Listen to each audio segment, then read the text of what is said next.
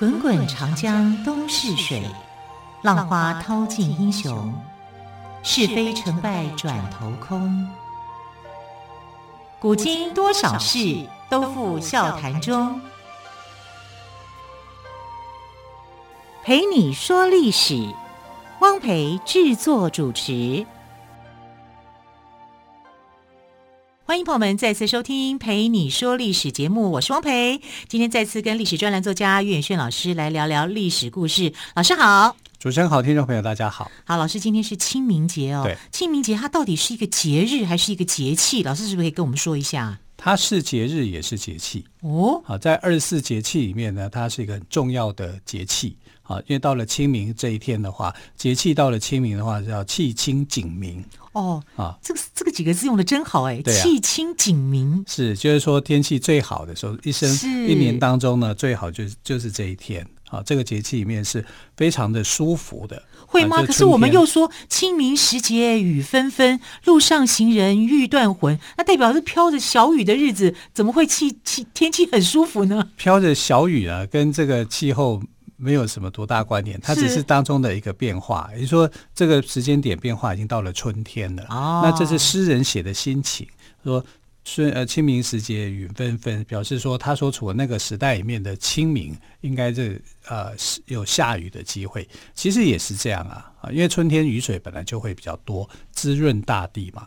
可是这天的那个整个的气候所显现出来的哈、就是非常舒服的一个一个时间点啊。比如说呃，我们知道清明前一前一个节气叫春分嘛。啊，春分就是太阳照到赤道的时候啊，就是整个都是均分均等的，整个是非常的平均的啊，是非常舒服的时间点。那再推移一个节气，一个节气大概十五天左右啊，来到了这个呃清明的时候，气清景明啊，适合怎么样？适合踏青、郊游、玩游戏，各种的活动，就是最好的时间就在这一天。那等什么呢？嗯、那就赶快出去玩去 走一走吧。但是啊，在古代啊，清明啊，可能呃的前身来讲哦、啊，叫做上巳节。巳是哪个巳？巳就是呃子丑寅卯辰巳午未那个巳是啊，就是自己的己，但是把它写满啊。它上巳节是什么意思呢？就是呃每年的三月初三。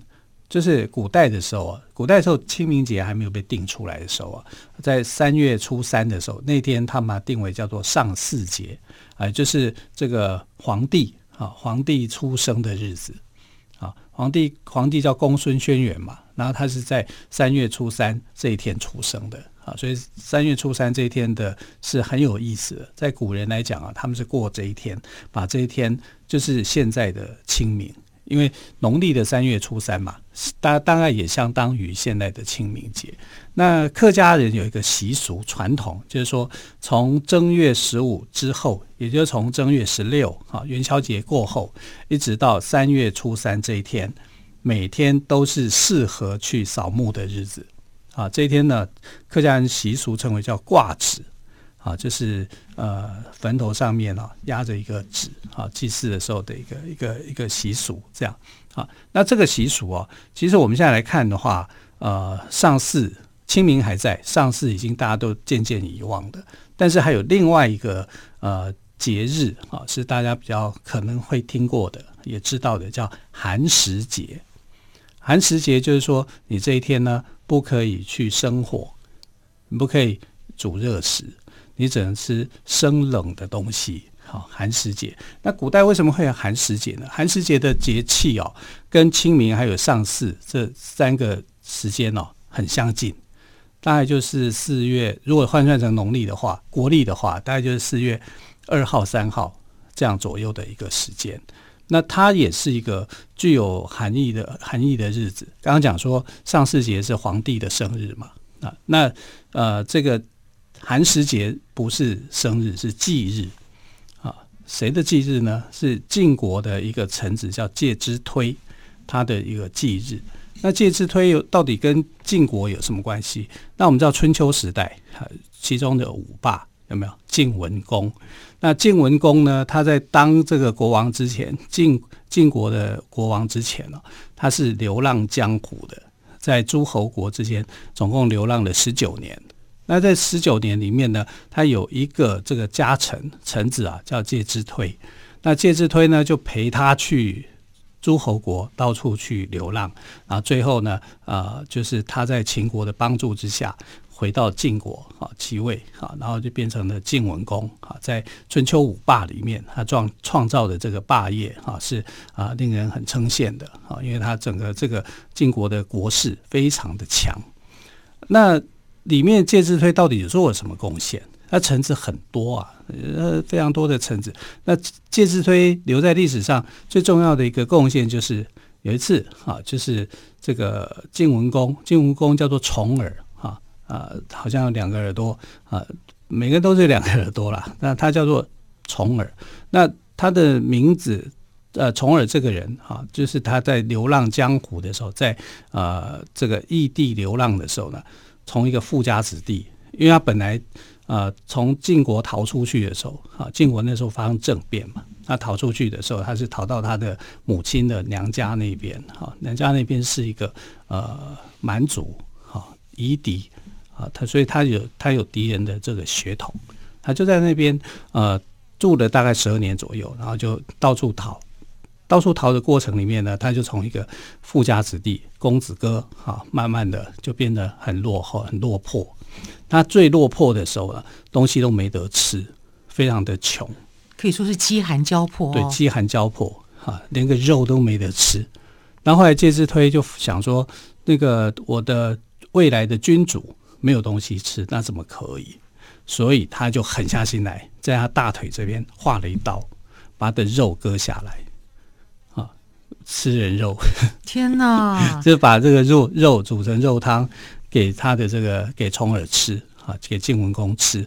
那晋文公忠心耿耿哎，对呀、啊，他他也不会死啦。但他就是流了一片血，受伤啊，怎么样，干嘛的？所以割肉割肉技巧也要有啊，不然不然割不好的话，对啊，会有生命危险。这样，那后来晋文公就觉得说，很对不起这个臣子，你竟然割肉给我啊，然后把你的肉让我吃了，这样他就很感动。好，那这个也是。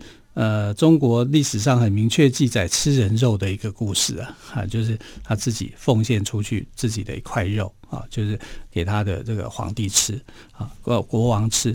那他吃的当然就是暂时解除了那个危机。那从此以后呢，他就啊记得说这个臣子对我很好。可是晋文公旁边的大臣太多了。很有贡献的，非常的多，所以等到他复国成功以后啊，他回去这个呃晋国啊当上国王以后，他就把这件事情给忘了。分封大臣的时候，每个人都要封赏嘛，谁当什么谁当什么，然后他就没有被封到，就忘了他，忘了他以后，忘了介之推，就忘了介之推。天哪！对啊，因为介之推可能。当时是很低调的人，嗯，好，他做了这件事情以后，可能慢慢慢慢，因为他也不会去张扬，他曾经做过这件事情，对对对，好，然后这个呃，所以呢，他就哎，怎么怎么讲，他就他也不想说太张扬，太在乎，太在乎，人家就会说，那你做的事情都是有目的性嘛，对不对？好，所以啊，等到这个所有的臣子都分封了，好，都有赏了以后，偏偏就只有他一个人漏掉。漏掉以后呢，他就跟他妈妈讲说：“我们也不是为了要追求名利的人，如果是这样的话，我们就隐居。好，现在就跑到一个山上去隐居起来。好，那个山叫绵山。那后来这个晋文公就知道说，他漏了一个人，漏了一个很重要的人，在他最困难的时候割肉给他吃的人。对。”啊，是愿意奉献的，这跟奉献生命也没什么两样，真的。所以他就觉得对不起他，对不起他，就想要请他出来，让他重新当官。可是这时候介之推，他愿愿意吗？很尴尬了嘛，对不对？你本来没有封我的，你把我遗忘了，啊，现在要来突然要来找我了，对，他就觉得很尴尬，好，就不想，所以他就跟他的妈妈讲说，那我们就不要当官了。我们就就是这样子，就这样过，着平淡的生活。对对对，对但是对晋文公来讲，就是不给面子了，对不对？就我下不了台阶啊，你总要给我一个台阶下。可是你不给我台阶下，他就很苦恼。他旁边有一个臣子就跟他讲说：“如果这样子，我们就把这座山给放火烧了，火烧山啊，火烧山，那他为了要保命，一定会出来嘛，对不对？啊，后来晋文公觉得说，哎，好像有道理哦，对，所以就是放了一把火，啊，公然纵火，哈，就就把那座山给烧了，结果介之推跟他妈妈。就死在山里面，就被活活烧死了，就被活活烧死。哎，那我这样怀疑，这个献这个计谋的人是不是真正是这样想，还是心存歹念？这什么蠢玩意儿？对啊，好奇怪哦。好，到底这个是什么样的一个故事哦？我们再继续请这个于老师来告诉我们。好的。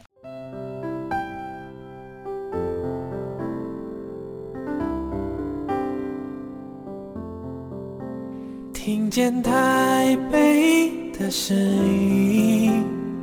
拥有颗热情的心，有爱与梦想的电台，台北广播 FM 九三点一。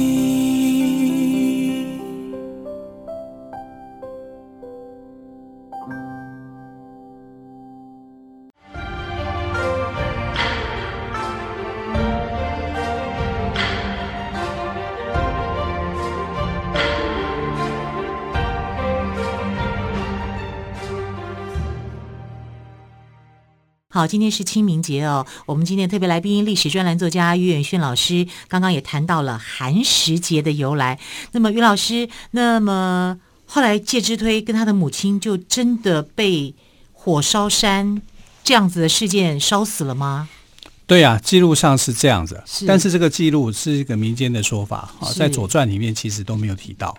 啊，所以我们可以知道说，这上巳节啊，或者是寒食节，应该来讲就是古代的一个呃很特殊的一个节日。是，啊它跟清明节其实他们三个节节日啊，日期靠得很近，所以后来这三个节日就合成一个清明节。啊，气清景明的关系嘛。那我们在后代，在宋代的时候呢，宋徽宗时期有个画家叫张择端，张择端画了一幅很漂亮的画，很长，很又很漂亮的画，用绢布画的，叫做《清明上河图》。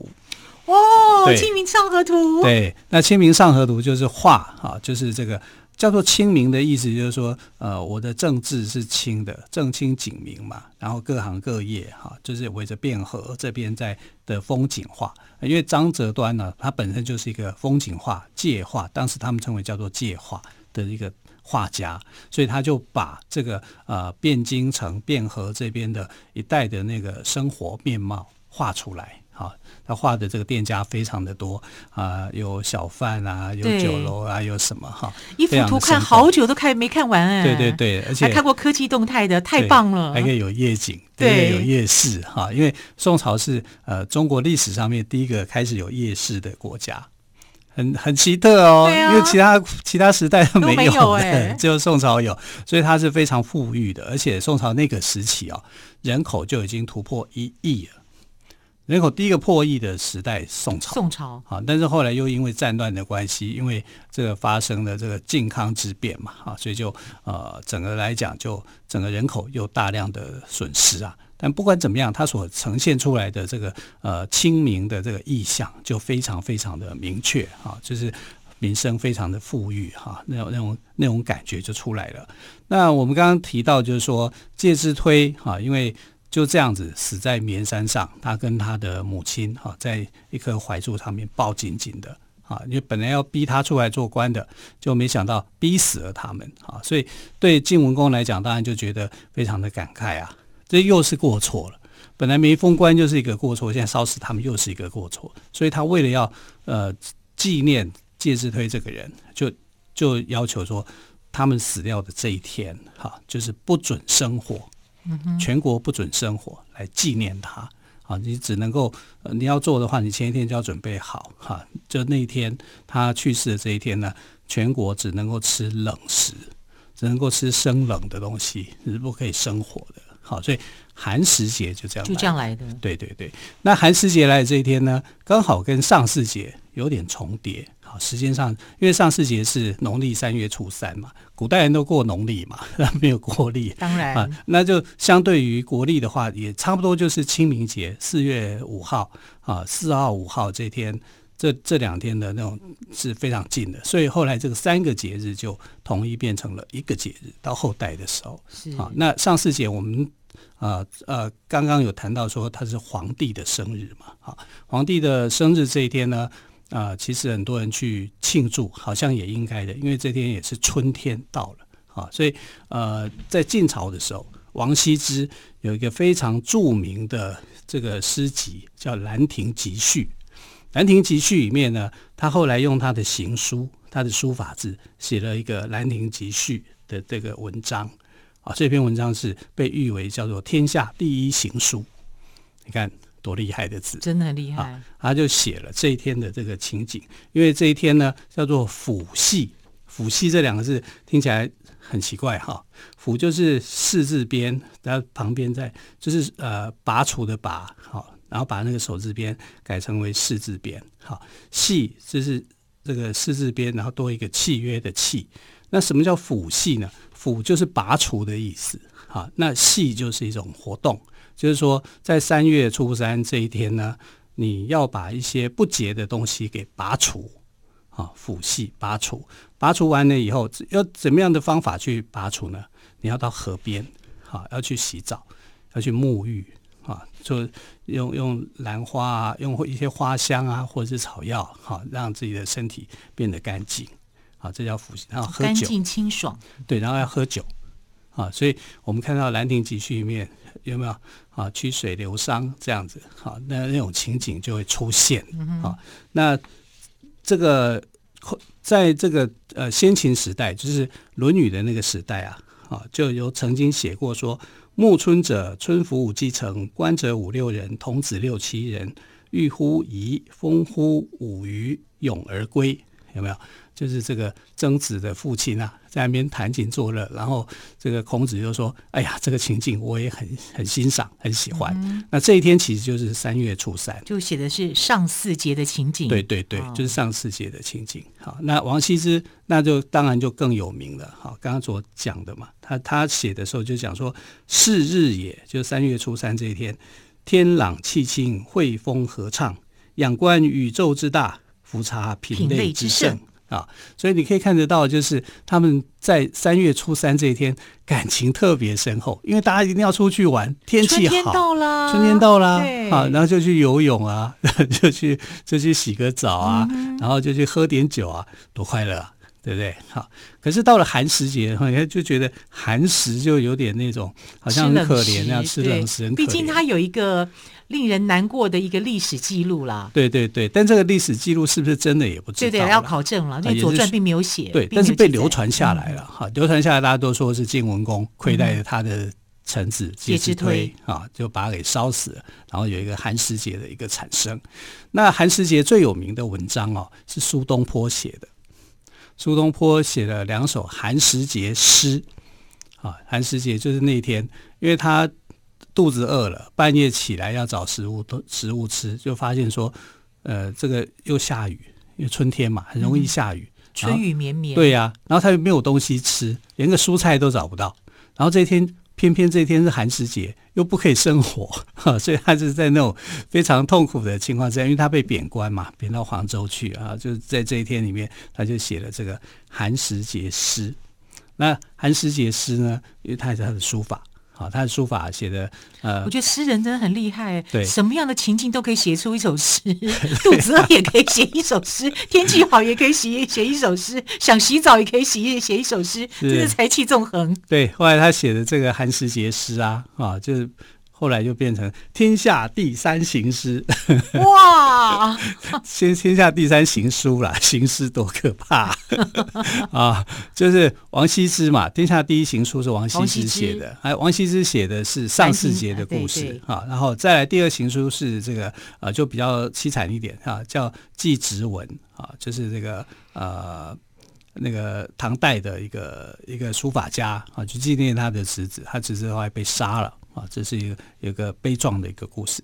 那第三个呃，第三大行书就是苏东坡。苏东坡，苏东坡在寒食节这一天要找东西吃啊。然后他的行书跟呃王羲之的行书是不一样的。王羲之的行书是每个字每个字比例差不多的啊。那苏东坡是有的大有的小啊，比例上面是不一样的。因为他饿了嘛。对、啊，他创造了一个新的那种书法字的一个境界跟。我现在我觉得，我觉得苏东坡是一个很可爱的人呢。他是很可爱，啊，有很有趣的一个人。以后有机会我们来聊聊苏东坡他豁达的一生，这样跟他的一个官场的这种起伏。他不只有东坡肉而已，还有很多值得我们其实他很来了解的地方哦。他连蔬菜羹都写得很好，很有意思的人。对，那所以我们就可以知道，你看从上巳节啊到这个呃寒食节。到清明节这三个节，在古代它都有它的代表的含义。但我觉得这里面最大的一个含义，其实又是春天到了嘛，啊，所以要把握春日时光，一年之计在于春，你不要辜负好时光啊，要去做。那古人的想法就呃有点，我觉得很有意思，就是说最好的时光里面啊，来去做敬祖的事情啊，慎终追远的事情啊，因为呃祖先。对，对我们的一种照顾啊，后代子孙对祖先的一种想念，就是感谢祖先的庇佑了。对对对，哈，所以这个反而是我觉得非常好的一件事情。对，慎终追远，你可以知道它背后的一个含义。一年当中最重要的春天，一年当中最重要的上巳节，我都把这个就是踏青最好的一个时节啊，我都把这个时节去想念到啊，我已经过世的父母亲。或是我的祖先，我在这一天来去做追思，那是很好的、很美的一件事情。哈，慎终追远，哈，这是在中国的一种传统里面，我觉得你会看到这种美感，哈、嗯，这种家族凝聚的力量。对对对，哈，所以呃，所谓的民族扫墓节，不是说这一天约定好说，哎，你要在这里这一天里面去做扫墓的事情。其实，在背后的原因是我选择了最好的春日时光。啊，来对我的祖先所做的一种纪念啊，跟敬意。那寒食节呢？呃，我们现在已经没有寒食节了。从古典的文章里面还可以看到寒食节的影子，但是现在已经没有这个节日，没有这个节日，可是却留下了寒食节的习俗，吃润饼。哦，吃润饼，润饼跟寒食节有关系。是是是，因为它就是一种生冷的生冷的东西哈、哦，所以呃，我已经节日已经没有了。好，可是节日所流传下来的这个东西啊，就呈现出来了。哦，我觉得也是很有意思。现在润饼一年到头你都可以吃啊，只要只要想吃都想吃就吃。可是，在寒食节吃润饼就特别的不一样，意义格外不同。就就像我们吃粽子一样，嗯，一年到头你也可以吃得到粽子啊，一年到头你也可以吃得到月饼啊。在台湾太幸福了嘛。可是如果你在对的时间，也就是在端午节吃的时候，属于那样子节日的食物，你不觉得更有感觉吗？是啊，啊，就是这样的。那其他时间在吃，就觉得好像是多余，就是某一餐而已。对对 对，对，就没有那种特别的感觉。是啊，吃粽子一定要在端午节嘛，啊，吃润饼一定要在寒食节嘛，这样子吃是特别有意思的。今天是清明节，今天是清明节哦。那么，刚刚我们的历史专栏作家岳远逊老师也特别谈到了寒食节的习俗。这一天呢，是严禁生火煮食，只能吃生冷的食物。以我们的台湾润饼美食，就是源自于寒食节。谢谢岳远逊老师特别播出时间跟我们讲清明节的习俗。老师，谢谢您喽，谢谢。谢谢，亲爱的朋友，我们就明天再会喽，拜拜。